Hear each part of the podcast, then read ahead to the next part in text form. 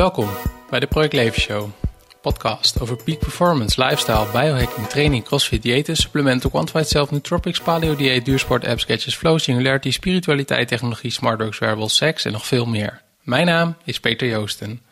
In deze aflevering praat ik met Joost Plattel, datastrateeg en curator van de nieuwsbrief Curious Corner of the Internet. Hierom moet je luisteren. Hoe fijn is het om te verdwalen op het internet? We praten over technologie en innovatie, maar ook over biologie en kunst. Voordat we starten, dit is een andere podcast dan andere. We praten namelijk over links en we bespreken websites. Je kunt deze podcast dus luisteren tijdens het autorijden, op de fiets of tijdens de afwas. Maar in dit geval zou ik je aanraden om de show notes vooral ook te bekijken. Tijdens het luisteren of na afloop. De show notes van deze aflevering kun je vinden op www.projectleven.nl/joost-plattel-podcast. Wil je meer weten over de Project Leven Show? Ga dan naar www.projectleven.nl/podcast. De podcast werd mede mogelijk gemaakt door superlifestylesummit.nl. Lezingen en workshops voor en over een super lifestyle, zoals voeding, slaap, stress en sport. Kijk ook op superhumanboek.nl, waarin ik al mijn tips, hacks en habits voor optimale prestaties heb gebundeld in een boek. Veel dank voor het Permanent Future Lab. Daar hebben we deze podcast opgenomen. Wat ik leuk vind is als je een review op iTunes achterlaat, zoals Hanno Buitens. Hij zegt: van crossfit tot voeding, gezondheid tot technologie, boeiende podcast. Nou Hanno, ik hoop dat je deze ook zo interessant vindt. Anyway, here we go. Welkom bij de Project Leven Show. Vandaag is de gast Joost Plattel. Joost, wie ben jij? Kun je jezelf kort introduceren? Ik ben Joost en ik noem mezelf een datastrateeg. Dat is een zelfbedachte titel. Dat mag tegenwoordig. En wat ik doe is dat ik help organisaties en mensen de waarde van data te ontdekken. En daarnaast ben ik een van de co-founders van de Quantified Self-beweging in Nederland. Ja, want daar kennen we elkaar oorspronkelijk van. Klopt. Misschien om gelijk al met die vraag te beginnen. Hoe ben jij met Quantified Self destijds in aanraking gekomen? Ik ben in aanraking gekomen met Quantified Self door puur geluk, denk ik. Ik kwam de blog tegen, ik denk inmiddels al zo'n 5-6 jaar geleden, online in Amerika. En ik kwam erachter dat bijna helemaal niemand in Nederland ermee bezig was. Totdat ik op Twitter een keer rond ging kijken. En toen kwam ik erachter dat er een paar mensen ermee bezig waren. En daar heb ik contact mee gezocht. En vervolgens zijn we de Quantified Self Meetups in Nederland gestart. Dat is 5 jaar geleden alweer. Dat is Het is echt een tijd geleden. Ja. En wat doe jij nu als datastrateeg? Ook veel bezig met persoonlijke data dan? Ja, ik doe eigenlijk verschillende dingen. Ik heb aan de ene kant een eigen project waarbij ik dashboards bouw voor werknemers. Waarbij ik werknemers met behulp van technologie laat ontdekken wat voor invloed werk op hun leven heeft. Dus wat gebeurt er als je werknemers gaat uitrusten met een Fitbit en hun stappen en hun hartslag laat meten. En dat bijvoorbeeld gaat combineren met data van RescueTime die meet hoe je je computer gebruikt. En aan de andere kant help ik een start-up zoals PartUp. En help ik gewoon door inzichten te maken voor hun data die hun hebben. En dat doe ik door dashboards te bouwen, zodat ze beter kunnen zien hoe een platform gebruikt wordt. En dat is ook heel leuk. Ja, cool. En ik heb nog een hele serie projecten die ook met data te maken hebben. Dus, het zijn allemaal verschillende dingen die ik doe. Ja. Maar wel allemaal met data vaak als rode draad. Als rode draad, ja. Hey, wat is het leukste wat je afgelopen week hebt gedaan of gezien of gelezen? Afgelopen week 2 dingen denk ik. Ik kwam terug van vakantie op de tandem. Dus de vakantie was rond. De tandem is weer bijna heel thuis gekomen. Dus dat is fijn. Ik ben naar Londen gefietst. Op de tandem, ja. En het andere ding heb ik zaterdag gedaan. Dat was ook wel heel cool. Dat was een cadeau van mijn vriendin voor mijn verjaardag. En ik heb mogen flyboarden. Dat is met zo'n waterski. Die zetten ze aan en dan in plaats van dat de waterski zeg maar voor wordt gezet, krijg je een soort van skateboard eigenlijk onder je voeten. En dan pompt hij het water door een slang heen naar dat bord toe. Oh. En dan kan je dus op zo'n waterstraal staan in het water. Ja. Dat is echt heel vet om te doen. Ja. Maar moet je, helpt het als je wat skateboardervaring hebt? Of zou ik het ook zo kunnen? Nee, je leert het vrij snel. Ik bofte inderdaad dat ik wat skateboardervaring had. Dus dan, want je moet inderdaad balanceren met je tenen en je hakken. En daar stuur je ook mee. Ja, dus ik was wat beter in mijn gewicht houden. Dus ik kreeg het wat sneller onder de knie. Maar in een kwartiertje ben je al echt een heel eind. En kan je gewoon de lucht in. Dus dat is wel heel stoer. Ja, leuk. Dus, hey, en heb jij ook iets met de term peak performance? Peak performance, dan leg ik even een bruggetje terug naar een van de projecten natuurlijk die ik doe. Dus ik ben gewoon gefascineerd door het concept wat wij kennen als werk. Iedereen doet dat. En iedereen doet dat op verschillende manieren. En gebruikt daar soms verschillende tools voor. Of heeft omstandigheden waarin dat gebeurt. Dat is voor iedereen anders. En ik vind het heel erg fascinerend om te kijken hoe dat voor iedereen voor zichzelf zit. Dus ik probeer zelf een beetje ik vind het heel moeilijk om te definiëren wanneer ik dan een piek heb. Maar ik probeer wel te meten en inzicht te krijgen wat van invloed is op de manier waarop ik werk bijvoorbeeld. Dus er zijn omstandigheden goed, heb ik genoeg geslapen? Of is het werk wat ik doe, is dat voor dit moment het juiste werk wat ik zou moeten doen? Dat zijn wel dingen die ik heel erg interessant vind. Dus dat is mijn verbandlegging met peak performance. Als je kijkt naar werk, natuurlijk heb je ook... je kan het op allerlei verschillende vlakken toepassen. Dus het zou ook gezondheid kunnen zijn. Ik meet natuurlijk al jarenlang dingen van mezelf.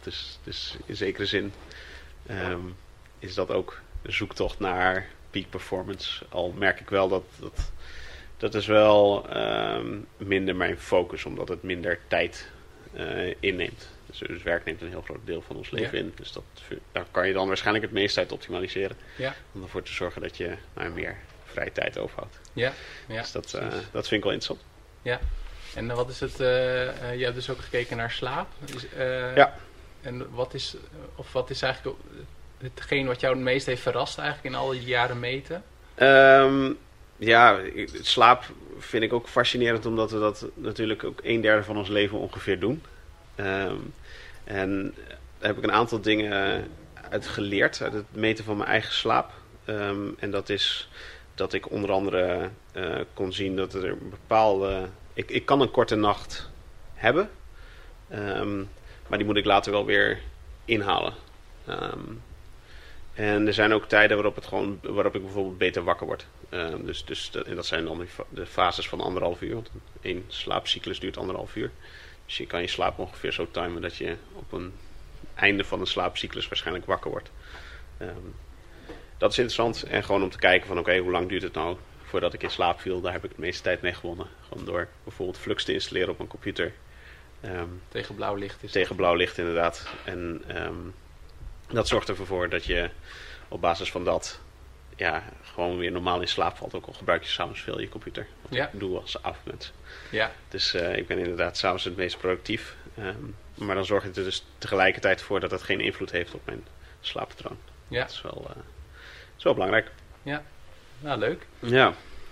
Hey, en kun je ons nog een beetje meenemen in hoe je je hebt ontwikkeld tot waar je nu bent? Goeie vraag.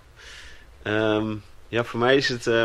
Wat zijn daarin bepalende momenten geweest die jij bijblijft? Of die je vertelt aan mensen als je zo'n vraag krijgt? Bepalende momenten zijn denk ik geweest... dat ik... ik ben naar Amerika geweest voor de eerste Quantified Self conferentie. In Silicon Valley. In het Computer History Museum. En dat evenement heeft er ook voor gezorgd dat we vervolgens de conferentie naar Amsterdam konden halen. Die hier te organiseren. Dat is wel een behoorlijke stap geweest. Een andere stap voor mij is geweest dat ik mijn tweede studie niet heb afgerond. En gewoon voor mezelf ben begonnen. Dat deed ik al. Dat is nooit anders geweest. Maar het heeft er wel voor gezorgd dat ik eigenlijk gewoon fulltime mijn dingen kon doen die ik toch al deed. Dat doe ik nog steeds. Dus dat zijn 2 momenten geweest. En de, ja, ik zit nog even te kijken. Ja, eerder had ik ook aflevering 3 of 4 uit mijn hoofd was met Martijn Aslander. En die haalde dat verhaal ook aan, dat jullie op de stoep bij Gary Wolf stonden in de regen. Ja, klopt. Klopt inderdaad. Ja, ja. En daar hebben we inderdaad voor elkaar dat Gary Wolf, een van de founders van de Quantified Self beweging, ook visiting professor is geworden in Groningen. Bij het Quantified Self Instituut, de Hanzehogeschool. Dus dat is... ja, dat is ook wel gaaf om dat dan vervolgens te zien dat het effect heeft gehad. Ja. Even kijken, wat zou ik nog meer als derde... goede vraag. Ik kan geen derde bedenken. Nee, dat hoeft ook niet. Ja, ik vind het mooi als er 3 zijn. Ja, de derde is misschien een bruggetje naar wat ik nu wil maken. Want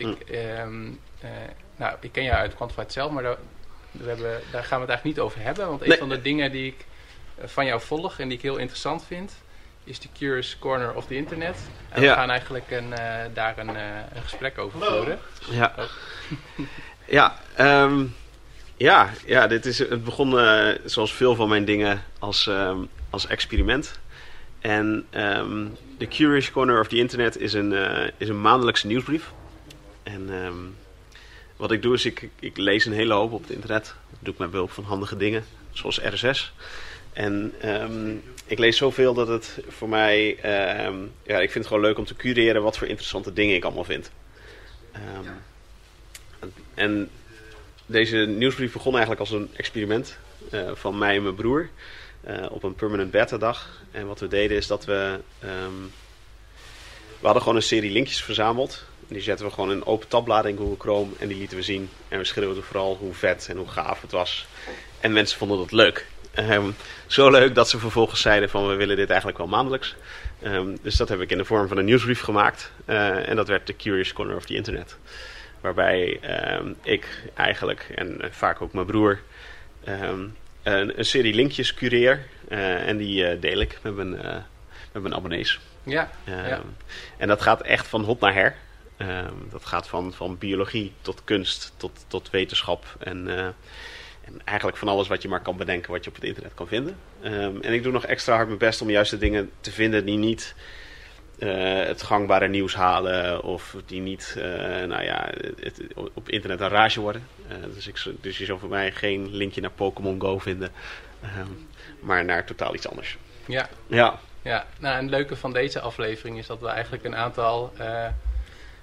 links samen gaan bekijken. Dus die links zal ik ook opnemen in de show notes. Ja. En die zullen we ook gewoon even nummeren. Ik denk dat dat wel het meest handige is. Ja, normaal laat ik ze zien. Dus nummeren is deze keer beter.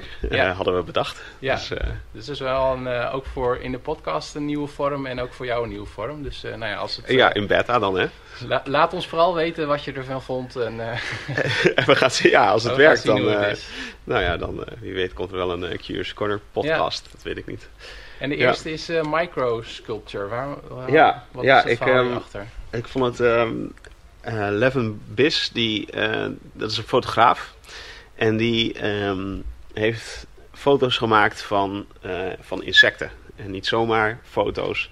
Echt hele hoge resolutie foto's. En dat is echt gek om gewoon te zien hoe opeens een mug of een wesp verandert in een eigenlijk een prachtig wezen. En daar heeft hij ook een film bij gemaakt. Oh, okay. Dus die film die heet Microsculpture en die kan je bekijken. Ja. Die gaat onder andere ook over hoe hij die foto's maakt. Dus om die insecten op zo'n manier in beeld te brengen, moet hij ze eigenlijk een soort van vastmaken of een soort van standaard. Ja. En dan moet hij de vleugels precies zo opentrekken zodat je de vleugels kan zien. Nou, daar gaat hij in de film allemaal over vertellen. Dus dat is wel is heel gaaf. Ja, dus het gaat jou niet zozeer alleen om de beelden, maar ook om eigenlijk het verhaal erachter. Hoe die beelden gemaakt zijn is normaal. Je ziet wel vaker foto's van hele kleine dingen. En je weet niet... ik vroeg me gewoon af hoe dat soort foto's genomen worden. Ja. Want dat is ook gewoon een hele verborgen wereld. Ja. Het is wel gaaf. Ja, behalve de video kun je inderdaad ook naar allerlei... foto's zelf gaan. En ik moet zeggen dat het er al wel fascinerend uitziet. Ja, er zit echt... alle muggen lijken op elkaar. Maar zelfs daar zit een ontzettend groot verschil tussen. En ook, er zit echt ontzettend veel gave beesten bij. Echt cool. Ja. Ja. Gaaf.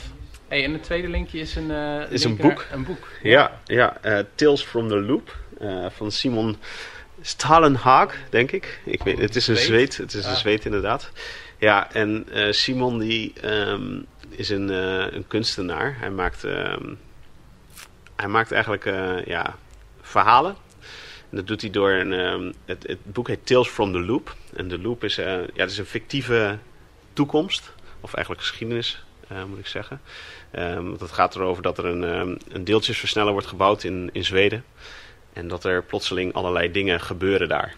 En daar vinden allerlei nieuwe technologieën, komen er plotseling overal te staan. En in het boek, als je hem openklapt op Amazon, dan kan je ook foto's zien. Het levert hele interessante beelden op, waarbij je dus een Zweeds landschap ziet. Waar plotseling een toren uitsteekt. Of kabels overheen getrokken worden en al dat soort dingen. Of waar je een kind een robot ziet besturen die naar een politieauto loopt. Het is echt het is gewoon wonderlijk hoeveel sfeer er in één zo'n beeld terecht kan komen. Is het een verhaal of is het juist dat hij kunst maakt? Of allebei? Het is allebei. Ja. Dus wat hij doet is hij maakt een soort van scène. En daardoor hoort ook onder andere een verhaal bij. Dus hij vertelt ook wat er gebeurt.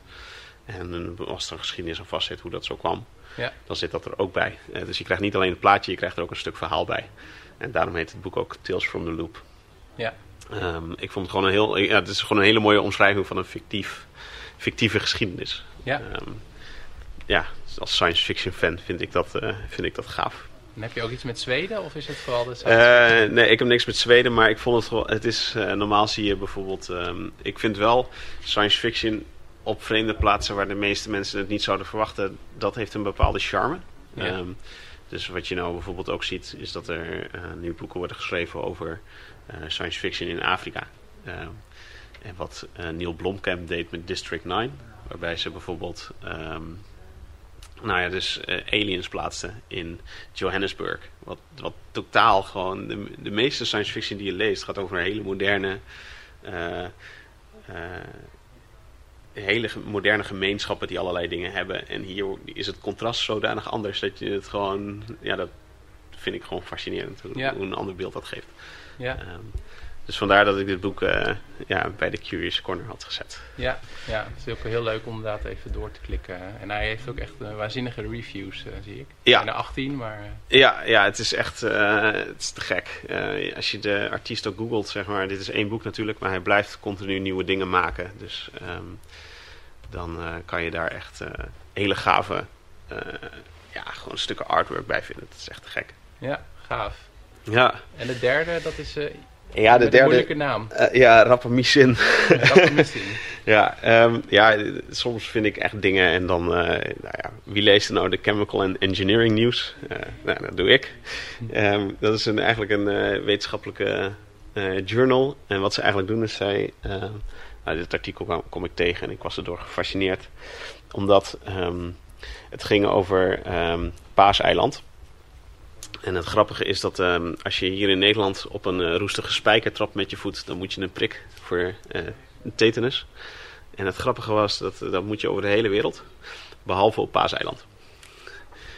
Dat is echt vreemd, zou je zeggen. Dat wist je al? Of Nee, dat wist ik niet. Dat las ik dus hier. En het grappige was, dat komt dus omdat er een stofje in de bodem zit van Paaseiland, die ervoor zorgt dat tetanus daar veel minder goed kan bestaan. Oh. Ja, en dat stofje heet dus rapamycin. En dat wordt uiteindelijk voor veel meer dingen gebruikt. En daar gaat dit onder andere dit stukje over. Het verhaal gaat over een stukje geschiedenis, hoe het ontdekt is. De eerste bezoekers kwamen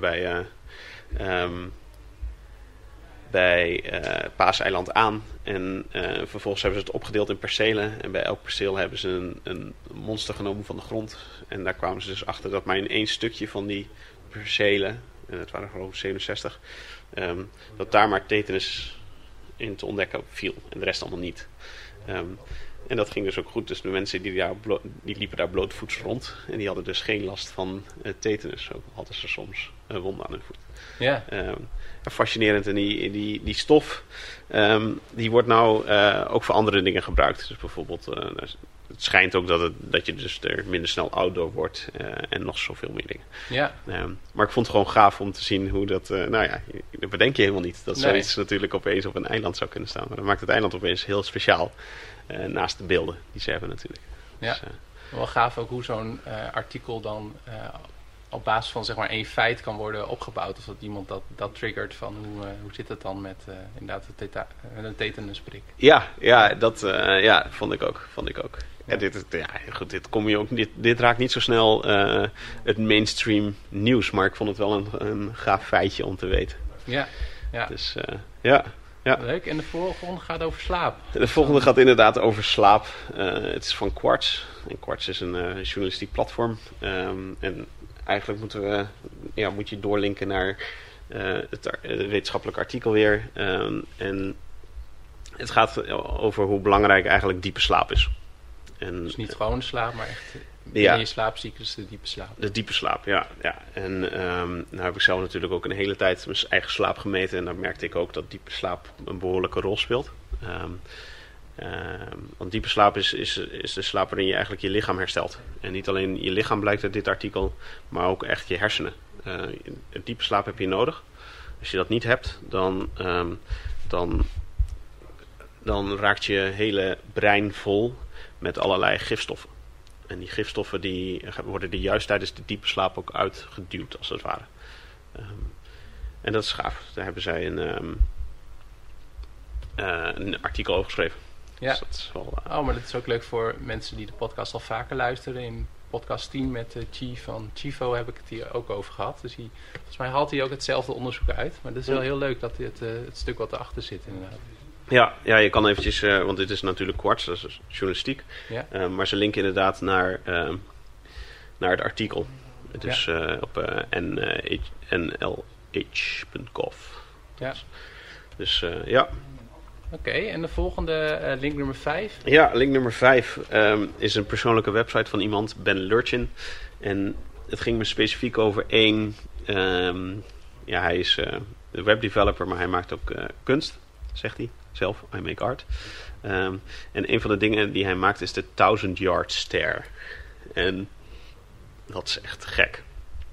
Wat hij heeft gedaan is, hij heeft een scanner heeft hij omgebouwd tot iets waarmee je een foto kan nemen. Maar dat doet hij niet één keer. Dat doet hij in een hele lange serie. Dus hij zet hem bijvoorbeeld, zoals het op het plaatje hier... wordt neergezet. Dus hij maakt een constructie op rails van een trein. En daar zet hij zijn camera op. En die laat hij vervolgens dus 1000 meter laat hij die langs het spoor foto's maken. En dan heb je één hele lange foto. Dus dan heb je een panorama, maar dan op een andere manier. Dus dat is wel gaaf. Het grappige is dat omdat het op die manier gemaakt is, vormt het beeld ook. Dan krijg je iets heel artistieks. Ja, heel erg gaaf. En kende je Ben Lurchin al? Of hoe kwam je hierop? Ik kom dan hierop via, omdat ik weer ergens verdwaald raak op het internet. Ja. En dan kwam ik hier terecht. Dus en toen kwam ik dit project tegen en dacht, dit is wat voor The Curious Corner. Ja, ik vind het ook heel leuk dat jij ook heel veel kunst opneemt eigenlijk. In de Curious Corner. Ja, ik probeer het echt heel veelzijdig te maken. Er zitten vaak wel thema's tussen. Dus ik kwam de laatste keer achter dat ik een editie had waarbij ongeveer, ik denk een derde van de linkjes de rode draad opeens algoritmes was. Dus er stonden er 3 dingen onder elkaar die allemaal met algoritmes te maken hadden. En zo gebeurt het wel vaker. Dan is het plotseling bacteriën en dan is het weer kunst. Maar dat zie je achteraf pas. Ja, het grappige, vaak dus realiseer ik me dat... thema-sessies? Nee, ik probeer het echt heel gevarieerd te houden. En het grappige is dat in de nieuwsbrief is het ook heel erg... ik ben heel erg kort van stof. Ik vind het namelijk stom als ik voor andere mensen moet invullen waarom het leuk is. Dat mogen ze vooral zelf beslissen. Ja. Dus ik leg in 1 zin uit wat het is. Of ik stel een vraag en dan link ik het door.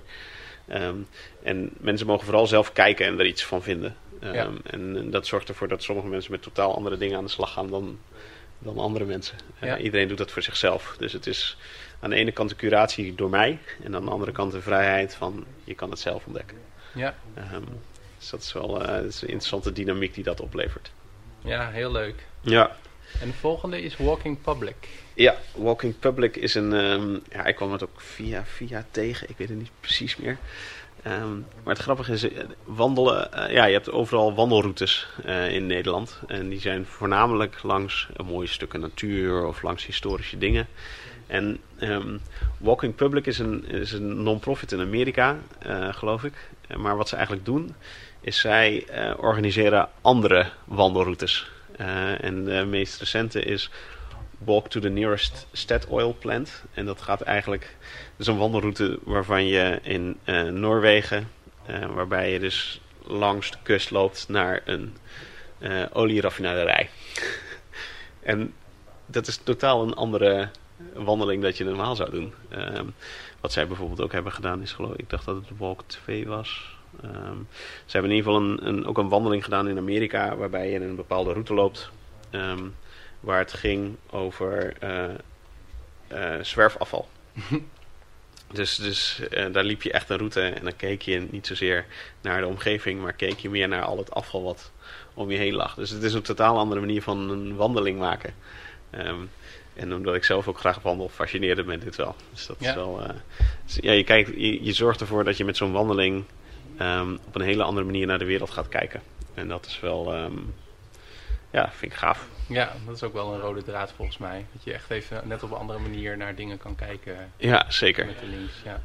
Zeker. En nummer 7, dat is fair hacking. Ja, nummer 7 is fair hacking on BART. BART is een metro in San Francisco. En ik heb eventjes lopen nadenken of dit ook interessant was voor de NS. Maar dat weet ik nog niet. Want ik kwam hem vanochtend pas tegen. Fair hacking on BART is iemand die heeft een idee geopperd dat het soms handiger is om van een kaartje te wisselen. Want dat zorgt er dan voor dat je minder hoeft te betalen. Of het ethisch is, dat laat ik even in het midden. Maar het gaaf is dat hij vervolgens een heel wiskundige uitleg geeft over hoe het allemaal werkt. En dat hij vervolgens ook een prototype heeft. Dus dat is wel... en vervolgens rekent hij dus ook uit met behulp van een simulatie hoeveel geld je dan uiteindelijk bespaart. Zo. Dus dat is wel heel gaaf. Ja. Het is moeilijk uit te leggen. Ik zou hem gewoon... lezen. Ik zou hem gewoon lezen, inderdaad. Ja. Gaaf. Ja. En de volgende notes van een Secret Art and Technology Sleepaway Camp. Ja. Ik denk dat ik een stukje tekst ga voorlezen. En dat is... Organized sessions, happenstance occurrences, late night bespoke Ouija, board seances and Wi-Fi weather balloon levitations. With crystal balls and recurrent neural network algorithms, we will look for the future. Dat is de beschrijving die ze geven van het festival waar het over gaat. En wat het eigenlijk is, ze hebben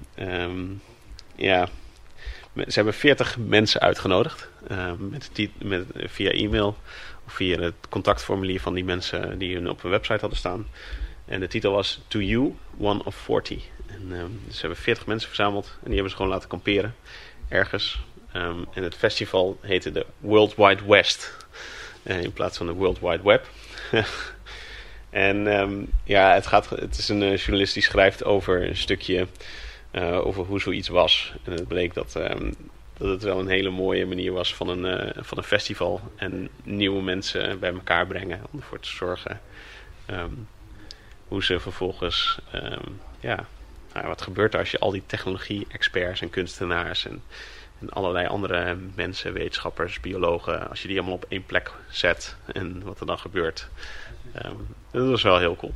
Gaaf. Ja, er staan ook wat foto's bij en ik zou het vooral eventjes lezen, want het zet je wel te denken over hoe je dus ook een festival kan organiseren. Ja. Wel, cool. Ik zou ook wel willen worden uitgenodigd. Ja, hè? Ja, het is echt zoiets dat je denkt van, dit is echt vreemd.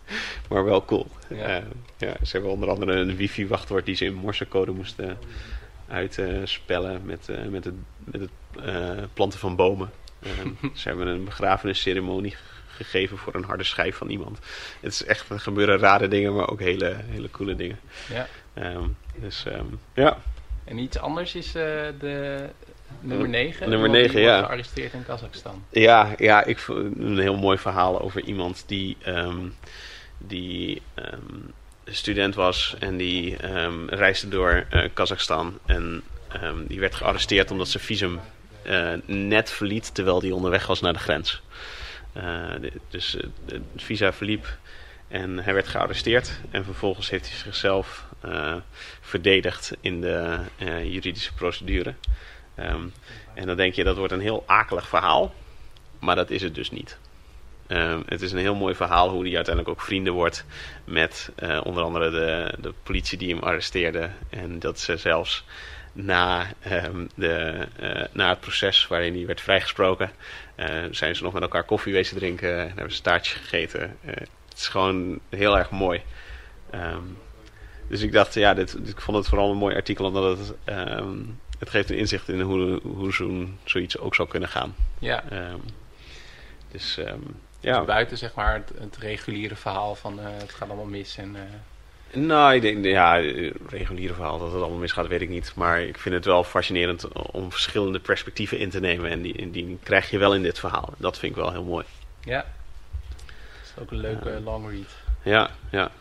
En link nummer 10? Is even kijken, want die, volgens mij, het was een forum, maar we moeten het linkje daarna hebben. De volgende.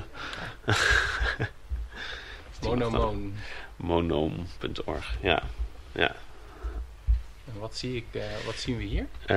Wat je hier ziet is een muziekinstrument. Of instrumenten, moet ik zeggen. Monoom is een organisatie die bouwt nieuwe muziekinstrumenten. Voornamelijk digitaal.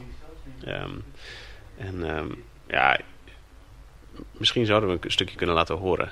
Is dat leuk om te doen? Of kan je dat erin monteren misschien? Ik kan het wel in monteren. Ja, cool. Ik vind het ontzettend interessant om gewoon een stukje geluid te laten horen, want het is wel het is echt heel gaaf. En dan met de video die op de links... de video geeft een heel mooi beeld van hoe het werkt. En als je het ook hoort, dan... Nou, het is wel uniek geluid. Het zijn allemaal synthesizers, dus je maakt digitale geluiden. Ze maken allerlei verschillende apparaten die dat mogelijk maken. Dus. Met voornamelijk heel veel knopjes. Dus dat is wel cool. Ja. Gaaf. Ja. En...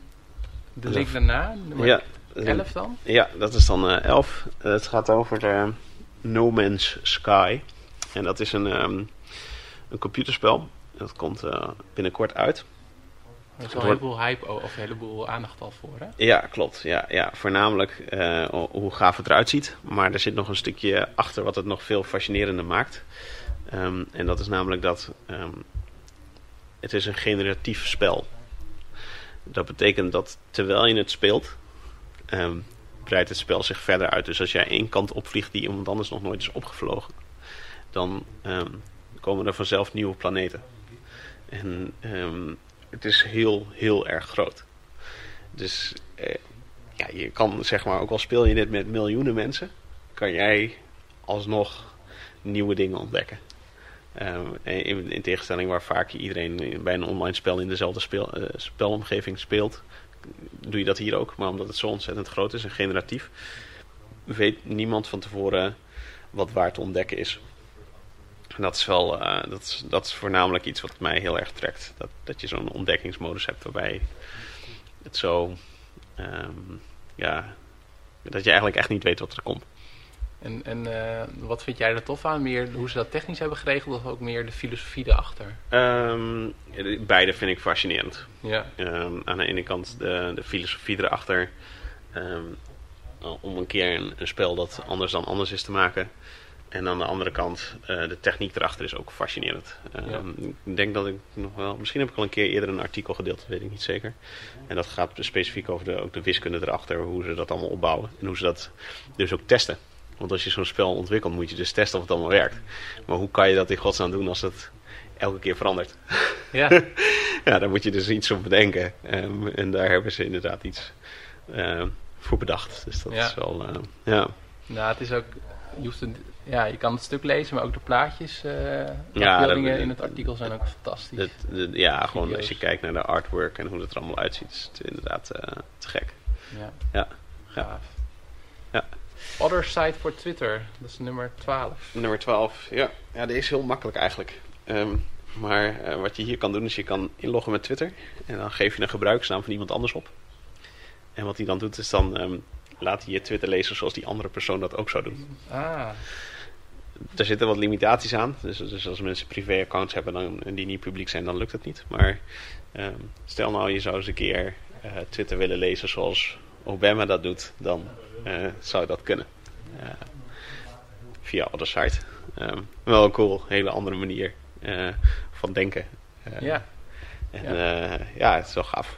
En je kan zien inderdaad hoe andere mensen denken of wat hun perspectief is.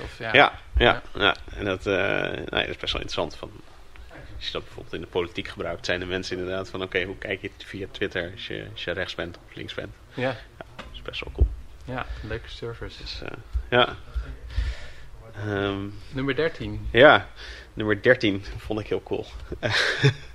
Hij heeft wel overlap met nummer 3, zeg maar, van wat gebeurt er met... Paaseiland. Maar dit ging over een wetenschappelijk onderzoek. Die is gedaan over mensen die op een duim zuigen of nagels nog bijten. En het schijnt dus goed te zijn voor je weerstand. Oh. Dus waar het... dat is wel cool. Mensen die inderdaad dus langer hun nagels bijten of op een duim zuigen, die schijnen een betere weerstand te hebben dan de mensen die dat niet doen. Oh, dus als je kind nagels bijt, ja, dat is erg, maar er zitten ook positieve kanten aan. Heel cool. Nou, voor sommige mensen die luisteren misschien een goede gedachte. Ja. De ene laatste link? De ene laatste link, ja. Dat is het Open Building Institute. En zij maken open source plannen voor huizen. Dus als jij een nieuw huis wil bouwen, dan kan je daar een plan downloaden. En zij geven onder andere ondersteuning daarbij. En ze denken onder andere na over de ecologie. Ook over dat het CO2-neutraal is. En zo groen als het maar kan. Maar het is echt heel gaaf. Maar het is een soort open source software, maar dan voor gebouwen bouwen. Ja. Voor huizen bouwen. Ja. Oh, wat gaaf. En ze hebben allerlei... het gaaf is, ze doen dus niet alleen het huis... Maar zij denken dus ook na over hoe de watersystemen zouden moeten lopen. En hoe de infrastructuur voor elektriciteit het beste zou kunnen werken als je zonnepanelen hebt. Dat is wel gaaf. Ja, off-grid zie ik ook staan. Ja. En het is, je kan het heel snel bouwen. Het is modulair, dus je kan er dingen bijzetten als je dat wil. Of je kan het later uitbreiden. Dus dat is wel... En ze proberen de kosten ervan, ook nog laag te houden, zodat het voor de meeste mensen ook nog toegankelijk is. Ja, dus dat kan echt wel disruptief zijn. Ja, er zijn verschillende instituten die hier inderdaad mee bezig zijn. Maar het Open Building Institute die maakt het ook echt daadwerkelijk open source.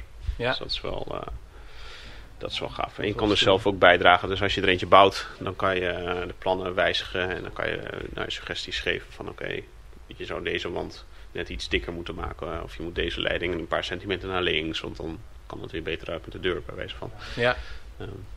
Dus dat is heel erg gaaf. Nou, leuk. Ik had ook een podcast met Brenno de Winter. En daar kwam open source ook aan bod. En dit is wel gaaf dat dat natuurlijk breder gaat dan alleen software. Ja, open source dus kan je in allerlei verschillende dingen toepassen. Ja. Ik schrijf zelf ook software. En dan maak ik er ook graag gebruik van. Maar ik vind het ook gaaf om te zien hoe dat inderdaad ook bij andere dingen wordt toegepast. Ja. En de laatste link gaat over fake townhouses. Ja, toch ook alweer huizen, hè? Grappig is dat hoe dat dan zo makkelijke brugjes zijn. Dat gaat over huizen die eigenlijk geen huizen zijn. Maar meer huizen zijn die eigenlijk een soort van façade zijn voor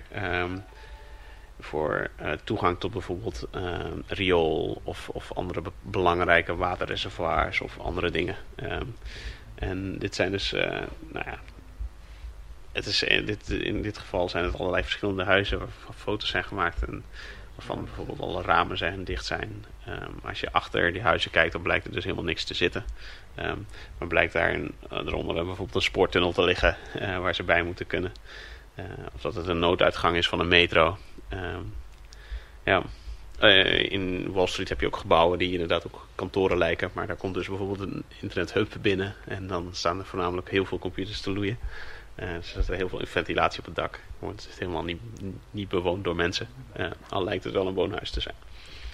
Wel dus gaaf, ik krijg een soort van visioenen van geheime dienst of zo. Dat je ergens in een huis in gaat wat geen huis is, maar dat er een ander ondergrondstelsel... een heel mooi boek om dan te lezen als je inderdaad na wil denken over hoe een stad eruit zou zien als je dit soort dingen weet. A Burglar's Guide to the City van Geoff Manhoff, geloof ik. Ik weet het niet zeker. Maar A Burglar's Guide to the City is een boek en dat gaat over hoe kijkt eigenlijk een inbreker tegen de stad aan. Fascinerend, want aan de ene kant wordt een inbreker vaak gezien als een heel erg dom persoon, maar aan de andere kant hebben zij de notie van een stad die heel anders is dan die van ons. Zij zien een huis niet zozeer als iets met 4 muren waar je alleen maar via de voordeur naar binnen kan, maar zij zien die hele muren niet meer. Zij zien alleen een soort van huis waarbij er heel veel verschillende ingangen zijn. Dus dan ga je ook op een hele andere manier nadenken over de stad. Ja. Dat is wel een heel mooi boek, vind ik. Ja, dat is ook weer een thema wat we eerder hadden besproken. Hè? Dat je ook eigenlijk andere perspectieven krijgt. Ja, klopt. Ja. Leuk. Dus dat waren een kleine serie linkjes van The Curious Corner. En als mensen zich wilden aanmelden voor The Curious Corner, waar kunnen ze dat dan doen? Ja, dat kan op curious.jplattel.nl. Ik ben heel lui en ik heb nog geen domein gekocht. Voornamelijk omdat ik geen goed domein kon vinden. Want The Curious Corner of the Internet helemaal lang uitgeschreven is. Heel lang. Dus vandaar dat hij nog even op een subdomein staat. Dus daar kunnen mensen zich aanmelden. Mm-hmm. Ja, heel leuk. Ja. Dan heb ik ook nog een aantal... het middenstuk van deze podcast was iets anders dan de luisteraars misschien gewend zijn. Maar ik heb nog wel een aantal vragen die ik eigenlijk elke gast stel. Ja. Hoe zien jouw eerste 60 minuten eruit als je je ogen open doet? 's Ochtends? Voornamelijk... wakker worden. Geen vaste routine of dingetjes? Ik heb wel een paar vaste dingen die ik doe. Ik ben het meest productief op de avond. Dus als ik 's ochtends opsta, dan zal je mij heel moeilijk... heel zelden dingen zien doen die waarschijnlijk heel erg productief zijn. En ik heb wel echt een ritueel dat ik 's ochtends een beetje een bakje koffie op het vuur zet. En dan met een percolator of iets anders. En dan rustig een bakje koffie... dek ik de tafel en ga ik rustig ontbijten. Dus dat zit er wel aardig in. En vervolgens blad ik achter mijn computer of op mijn telefoon lees ik eventjes wat dingetjes. En dan gaat het allemaal zijn gangetje. Dat opstarten voor mij is wel... ik vind dat altijd wel heel plezant. Want dat is voor mij echt een manier waarop ik gewoon rustig mijn dag start. Ja. Maar niet te snel. Niet te snel. Heb jij een gewoonte die andere mensen bizar, rare, vreemd vinden? Bizar wel, vreemd misschien niet. Ik denk dat de gewoonte is van dat ik elke dag om 9:06 een foto schiet. Elke dag. Dat doe ik al sinds ik onder andere gestart ben met Quantified Self. En ik heb inmiddels een aardige verzameling van foto's. Dus dat... en ik ben wel benieuwd, Maarten de Braber doet het ook, hè? Ja. Martijn Aslander ook in Nederland. Ja. Heb jij een alarm op je? Of is het al zo in je systeem dat je weet? Beide. Dus ik heb inderdaad een alarm staan op mijn telefoon. Die gaat gewoon af. Ja. Maar om 8:30 begint er bij mij al iets te jeuken dat ik vaak nog iets moet. Ja. Dus dat, het zit wel aardig in mijn systeem. Ja. Ja. En heb je ook wel eens dat je ergens bent en denkt van om 8:30 van... oh, dit is eigenlijk een beetje saai en ik ga nu even iets harder lopen, want dan ben ik op een toffe plek? Er zijn geen spelregels. Dus als ik hem een uurtje later schiet, is dat ook oké. Ja. Dat maakt in principe niet heel veel uit, omdat het gaat er gewoon om dat je die foto maakt. En de manier waarop of wat er opkomt, dat maakt dat is vrije vorm. Dus soms is dat inderdaad heel saai en is het gewoon een kopje koffie of iets dergelijks. En soms is het heel leuk. Ja. Maar juist die variatie daarin maakt dat het fascinerend is. Ja. En wat wilde je worden toen je klein was? toen wilde ik worden, ik denk dat ik, even kijken, het was of architect of het was astronaut. Ja, ik denk het wel. Geen van beide ben ik geworden. Nee, maar misschien word ik nog astronaut. Architect, we hadden 2 linkjes over huizen. En, oh ja, dat is wel grappig hoe dat dan... en de Clear Sky, of hoe heet die? No Man's Sky? No Man's Sky. Ja. Astronauten te maken. Ja, dat is grappig inderdaad. Ja. Had ik niet eens zo beseft. Maar dat zit er toch een beetje in. Hè? Dus wie weet, ja. Ja. Ja. En je hebt al een boekentip gegeven. Wat is je favoriete boek en waarom? Mijn favoriete boek...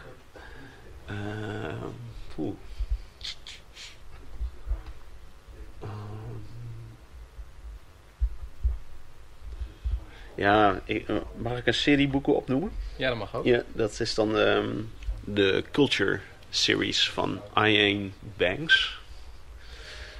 Science fiction. Space opera, dus dat is ontzettend groot. Speelt over jaren. En ja, het is gewoon een heel mooi science fiction boek waarin een hele hoop... nou ja, ik gewoon kou van science fiction. Dat is wel een van mijn favorieten. Ja. Ander boek... nou, nog 2 dan. Nog 2. 1 is een boek van Umberto Eco. Die heeft een boek gemaakt. Dat is een verzameling van imaginaire landen en plaatsen. En dat is voor loodzwaar boek met voornamelijk heel veel plaatjes. Die is gewoon een catalogus van alle bedachte plekken en landen die wij kennen. Zoals bijvoorbeeld Atlantis of dingen uit de Bijbel. Vind ik gewoon leuk om doorheen te bladeren. En de laatste is What Technology Wants van Kevin Kelly. Ja.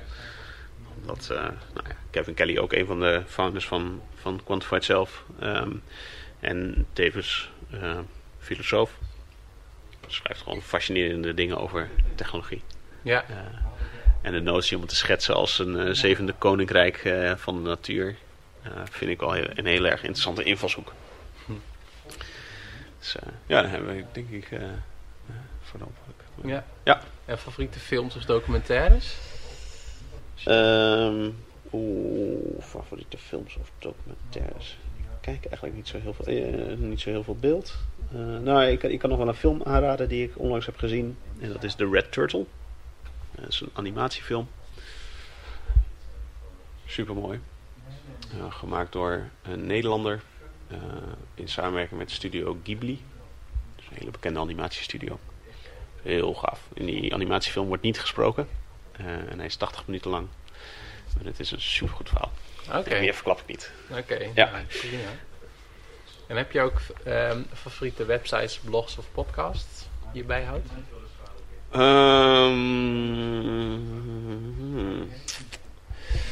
Ja, ik lees natuurlijk heel veel. Om nou te zeggen dat ik een favoriet heb, niet echt. Nee. Ik heb een hele waslijst natuurlijk. En dat lees ik ook allemaal in één keer door. Dus er zit bij mij ook geen rangorde in welke ik als eerste bekijk en welke ik daarna bekijk. Nee. Dus ik kan niet echt stellen dat er een favoriete is. Nee, maar als mensen willen weten wat jij ongeveer bekijkt, dan kunnen ze gewoon abonneren op de nieuwsbrief. Ja, dat is denk ik de beste samenvatting van alles wat ik lees. Ja, leuk. Ja. Hey, als je mensen nog iets wil meegeven als ze klaar zijn met het luisteren van deze podcast. Heb je nog iets wat je ze zou willen meegeven of vragen? Of, Ja, verdwaald raken op het internet is zo erg nog niet. Oké. Dat vind ik een leuke. Ja, toch? Ja. Iets van die strekking heb ik nog niet eerder gehoord. Ja, dus, cool. Dat is mooi. Oké. Heb jij het idee dat we nog iets hebben gemist in dit gesprek? Nee, denk ik niet. Wat vond je van het interview in deze vorm van... Cool. Ja, ik denk dat het wel... dat het ook het nummer was een goed idee van de website. Op die manier kan je natuurlijk wel rangorde houden van oké, wanneer heeft hij het over wat? Dus ik denk dat het goed ging. Ja. Ik ben heel benieuwd hoe het uiteindelijk... waar ik ook wel benieuwd naar ben is... de luisteraars van mijn podcast, wat die ervan vinden. Want dit is wel een type podcast wat je eigenlijk... je kan het wel in de auto luisteren en later de links terugkijken. Maar het is eigenlijk beter om dit met de linkjes erbij te luisteren. Maar ook voor de lezers van jouw nieuwsbrief. Hoe die het vinden om het in een podcastvorm te horen. Ja, want ze zijn misschien wel eens bij een lezing erover geweest. Of niet. En ze hebben al altijd gelezen. Ja, ik ben ook heel benieuwd wat ze daarvan vinden. Ja. Hey, en tot slot, waar ben jij te vinden op het internet en social media? Ik ben het vaakst te vinden, denk ik. Ik denk het, want er zijn helaas 2 Joost Plattellen. Ik ben te vinden onder de gebruikersnaam J. Plattel. Dat is met dubbel T. En mijn website is jplattel.nl.